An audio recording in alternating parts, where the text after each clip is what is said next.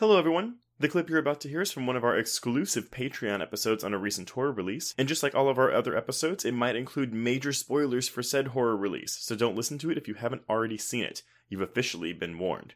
And if you'd like to hear the full episode, just head on over to patreon.com slash horrorqueers and subscribe today. Without further ado, here is your exclusive Patreon clip. Let's get the elephant out of the room. Is that how, is that the phrase that we say? Uh, it's more address the elephant in the room, but There we can go. escort it out as well. Yeah.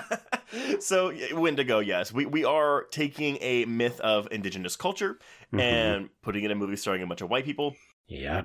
and bringing in one indigenous character. Well, for a couple of scenes to be like, look, here's a character, and then let him Mhm. explain the the creature, and then he is out of the movie.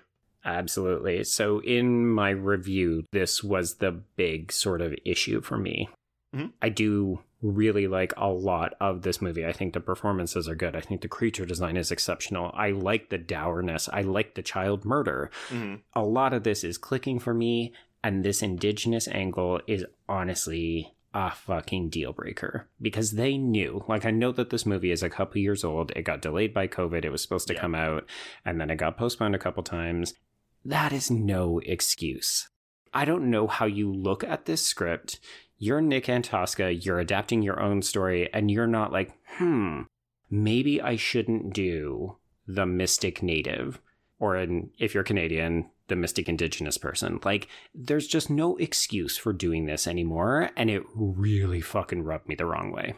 I totally get that. I think it's a very valid complaint. It's one of those things too where I'm like, why did you like make this? Just make it a, an original monster. Like Exactly.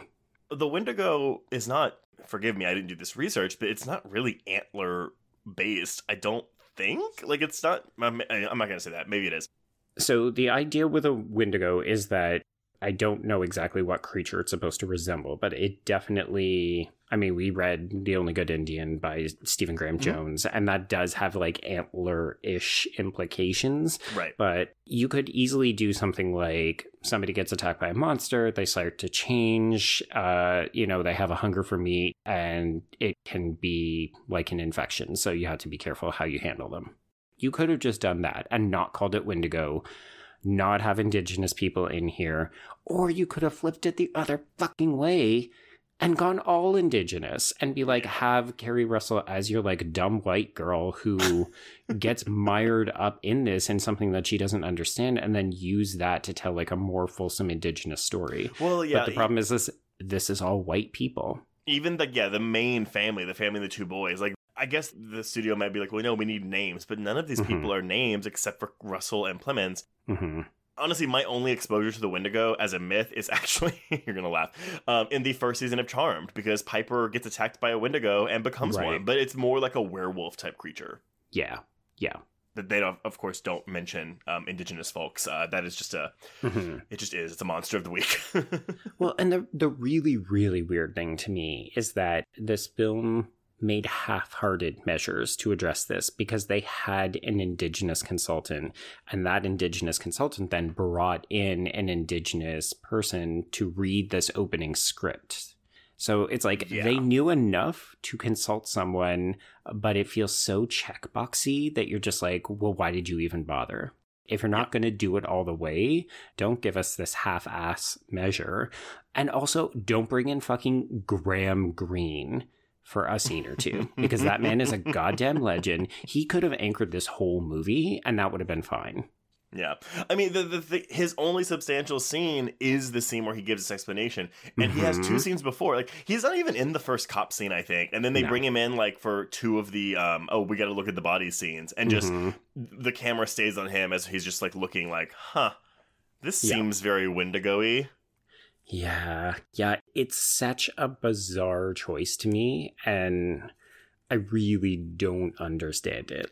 I can appreciate from a white person's perspective, you don't want to appropriate somebody else's culture. This isn't their lived experience. So they say, okay, we're not going to tell that story.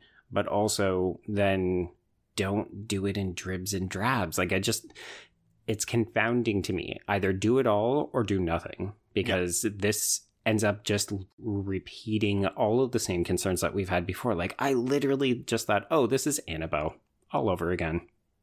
Wait, why Annabelle? Oh, because of Alfre Woodard. Mhm. Like the only difference is that Graham Greene doesn't die, but Yeah. also he delivers this metric shit ton of exposition and then pieces out. Like, thanks for the paycheck, bye. We never see that character again. I honestly like. Yeah, you're right. They should have either given him more to do or Mhm. not included him in the movie and just had Yeah. Keri Russell, you know, do a microfiche library thing.